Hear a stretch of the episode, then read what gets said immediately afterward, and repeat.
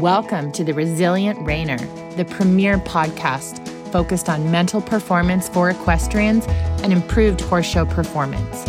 Whether you're a rookie reiner or a seasoned competitor, this show is for riders who want to take their skills to the next level and achieve their full potential in the show ring. I'm Nicole Burnett, and I'm a master mindset coach who's obsessed with helping you achieve all those horse dreams you always thought were impossible. Join me each week to develop a show ready mindset and gain the competitive edge you need to compete with confidence.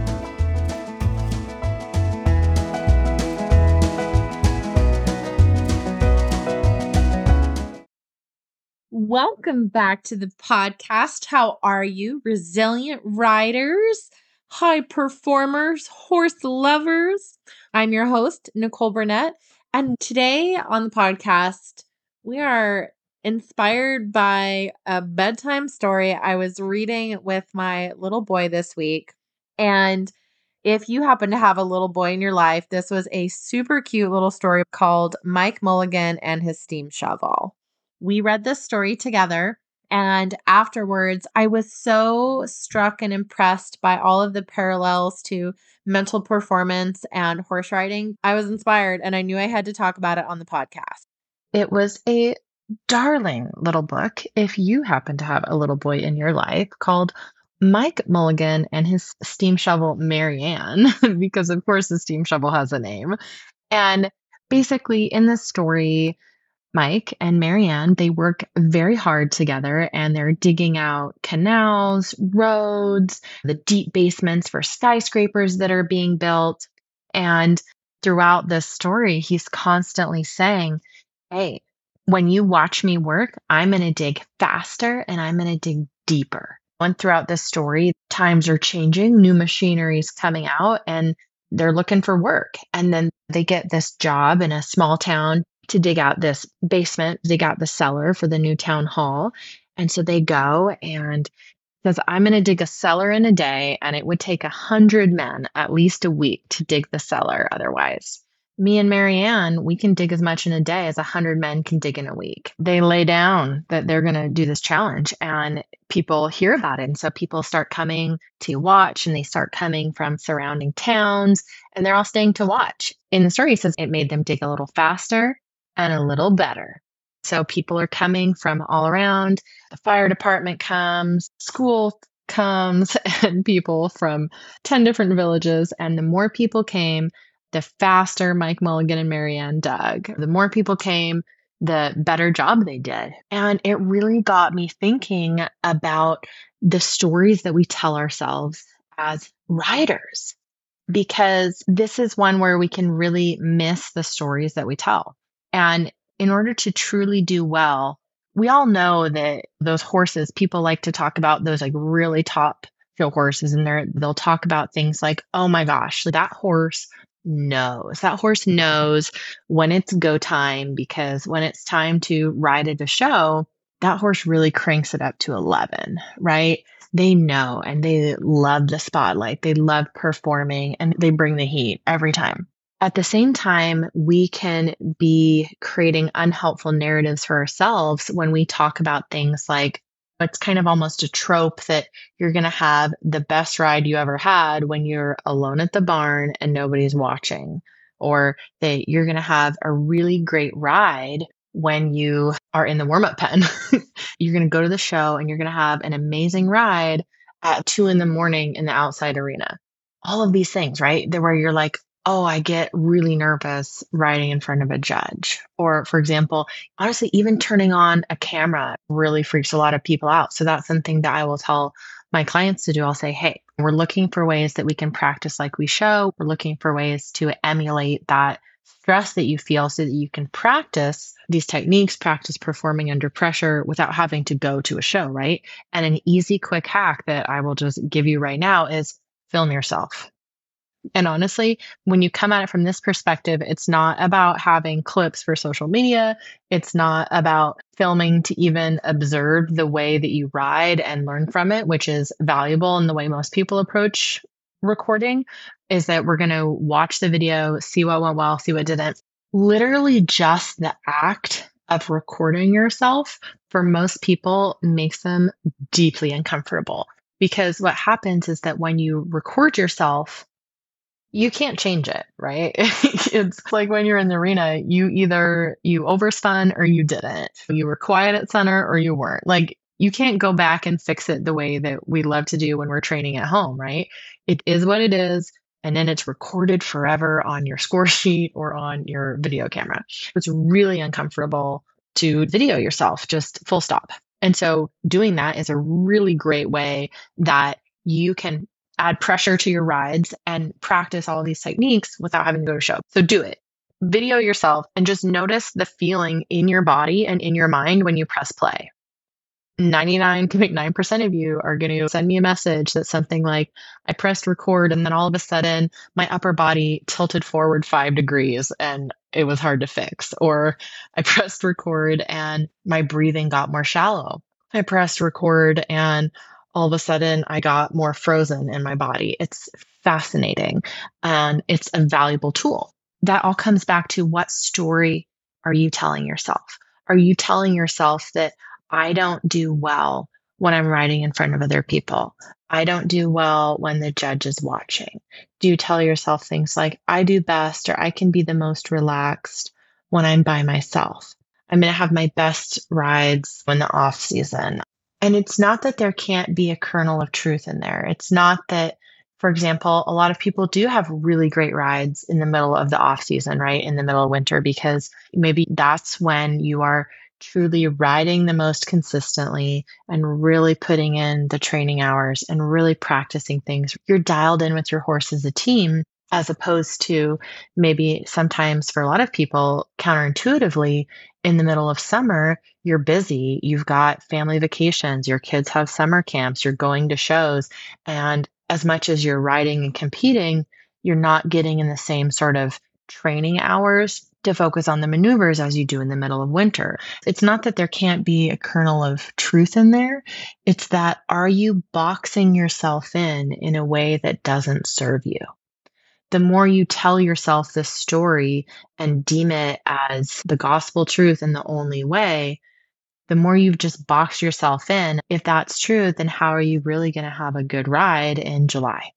It doesn't work. It doesn't compute and it's not going to connect. And so it's really valuable to consider those things. The other thing is, I shared this idea on an Instagram live and I had someone share their experience where they were saying their daughter who rides with a top trainer that riding with that trainer is more stressful than showing. She always ends up doing better at shows than she does at home in her lessons. And I thought that was fascinating. And again, a perfect example of the power of the stories that we tell ourselves. I can totally see how this happens because when you work closely with a trainer, they know you, they know your horse they know if you edged that spin, they know that you really could have plussed that maneuver, but you played it really safe or you didn't push it and you just zeroed it. They know all of these things. I can completely understand where they end up being extra hard on you. You zeroed that spin, you should have plussed it. That was a plus half, that should have been a plus one. And they know all the ins and outs of your riding. The other thing is that when you're working with someone, if they're scary or intimidating to you in any way, that can absolutely affect your mental state and your performance. And then if you go into the arena and you think, gosh, it's just me and this judge who doesn't know me, may not be as nitpicky, and is just going to watch me ride, it feels like you've lightened the pressure. But that all comes back to the story that you tell yourself and the story of here's when I do my best. Here's the way my trainer treats me. Here's the way I behave. Here's the way the judge behaves. And again, it's not that there's not truth in those stories. It's that is it serving you to continue to perpetuate that story? Is there a more helpful story? So, for example, is it serving that young woman to say, gosh, going in the show is so much easier than riding at home? And I don't know, that would be a question that you'd have to answer for yourself, right? Does it make progressing at home more difficult if your trainer's always nitpicking you? Maybe, maybe not. Does it help you make showing easier because it feels like less pressure than just riding at your home barn? Again, sometimes the story can be true, sometimes it can be not true.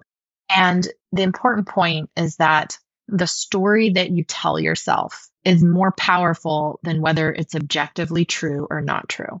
So when we take all this back to riding and competing, if we tell ourselves the story that I don't do as well when other people are watching, that has a direct impact on our performance. When we tell ourselves an alternative story, maybe we could even borrow from Mike Mulligan and a steam shovel and say something like, Gosh, I ride better, faster, stronger.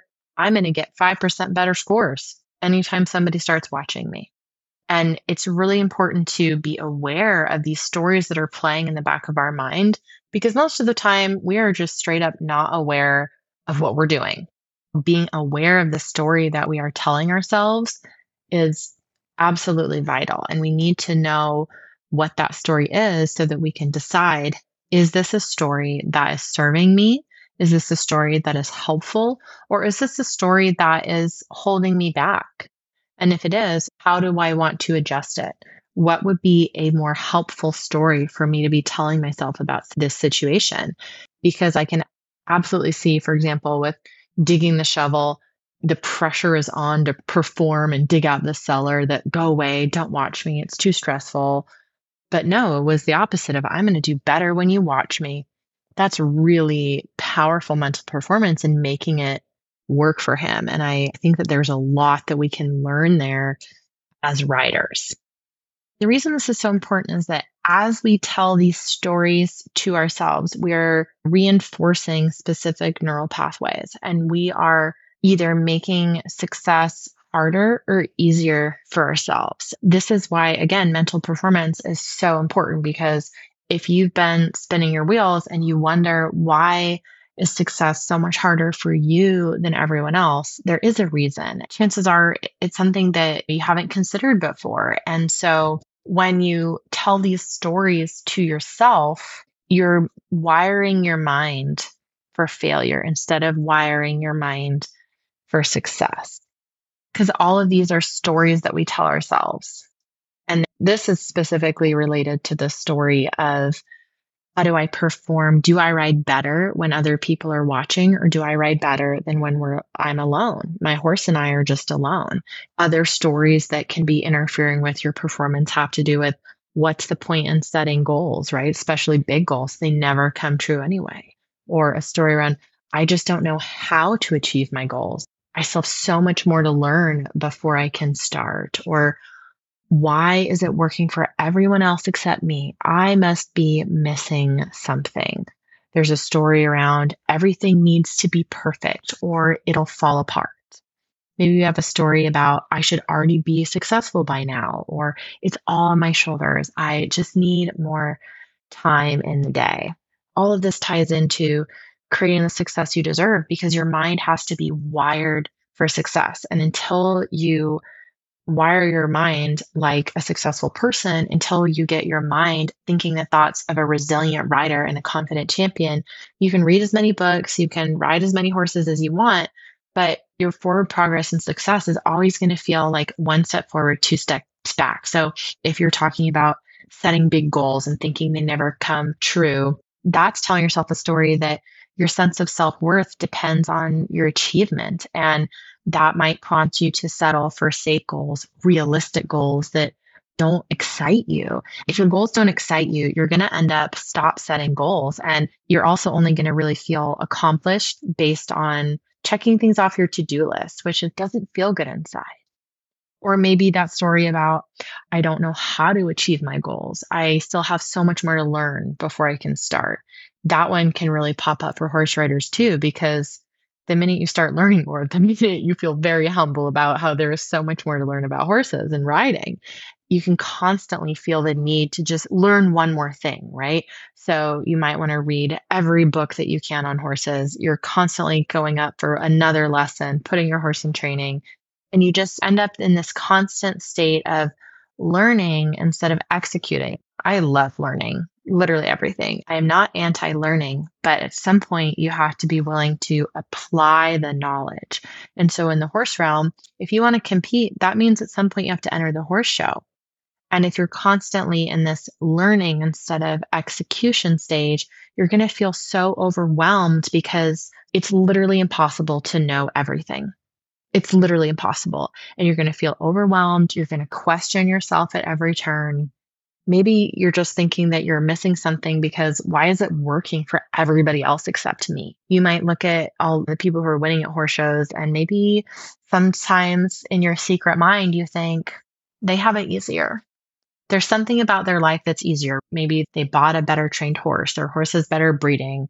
There's something about it where it must be nice for them. And the other part of your brain kind of wonders, man, like, is success even really possible for me? Am I ever going to be winning at shows? Because even though you're doing all of the right things, you're riding a horse, you're putting in the time, you're doing all this stuff, you're still kind of stuck and they're being successful okay, perfectionism, because this one I see all the time, particularly in the reiners, because they can get really kind of anal and everything needs to be perfect or it'll just fall apart. You get overwhelmed by uncertainty, right? Because every decision feels like an all or nothing gamble. And that can lead to an unhealthy behavior of just sitting on the sidelines and not taking action. If nothing feels good enough and you constantly need validation and approval, or you just get paralyzed by this fear of judgment and rejection before you even start, you're never going to go anywhere. Or just that feeling of you don't have enough time to stay consistent. And I feel this so much because, especially if you're an active non pro, life's on your shoulders. You've got, you're just probably drowning in the sea of too much to do. It can really feel like other people don't understand your unique situation, right? They don't understand everything that you have to carry in your life. But you have to be really careful that you don't wear your busyness as a badge of honor. I there's a lot of people, it can make them feel important to be busier than everybody else. And if you're adopting that as a part of your identity, as part of your story, that's going to make it difficult for you to move forward or find solutions so that you feel like you do have more time in the day. And of course, the classic self guilt trip of I should already be more successful life doesn't seem fair. You're just trying so hard. And even though maybe you're riding four or five days a week, you're trying really hard to practice your gratitude, but kind of in your secret heart, you resent your circumstances because maybe you feel like you promised yourself five years ago you'd be at a certain spot. You feel like you would have pointed out of a certain level and you're still there. And it just feels like you can't be happy until you succeed at whatever you want. So these are all just examples of stories that we tell ourselves. And you can see inherently how the stories that we tell ourselves directly impact the behaviors that we take on, the actions that we take. So we have to be aware of these stories.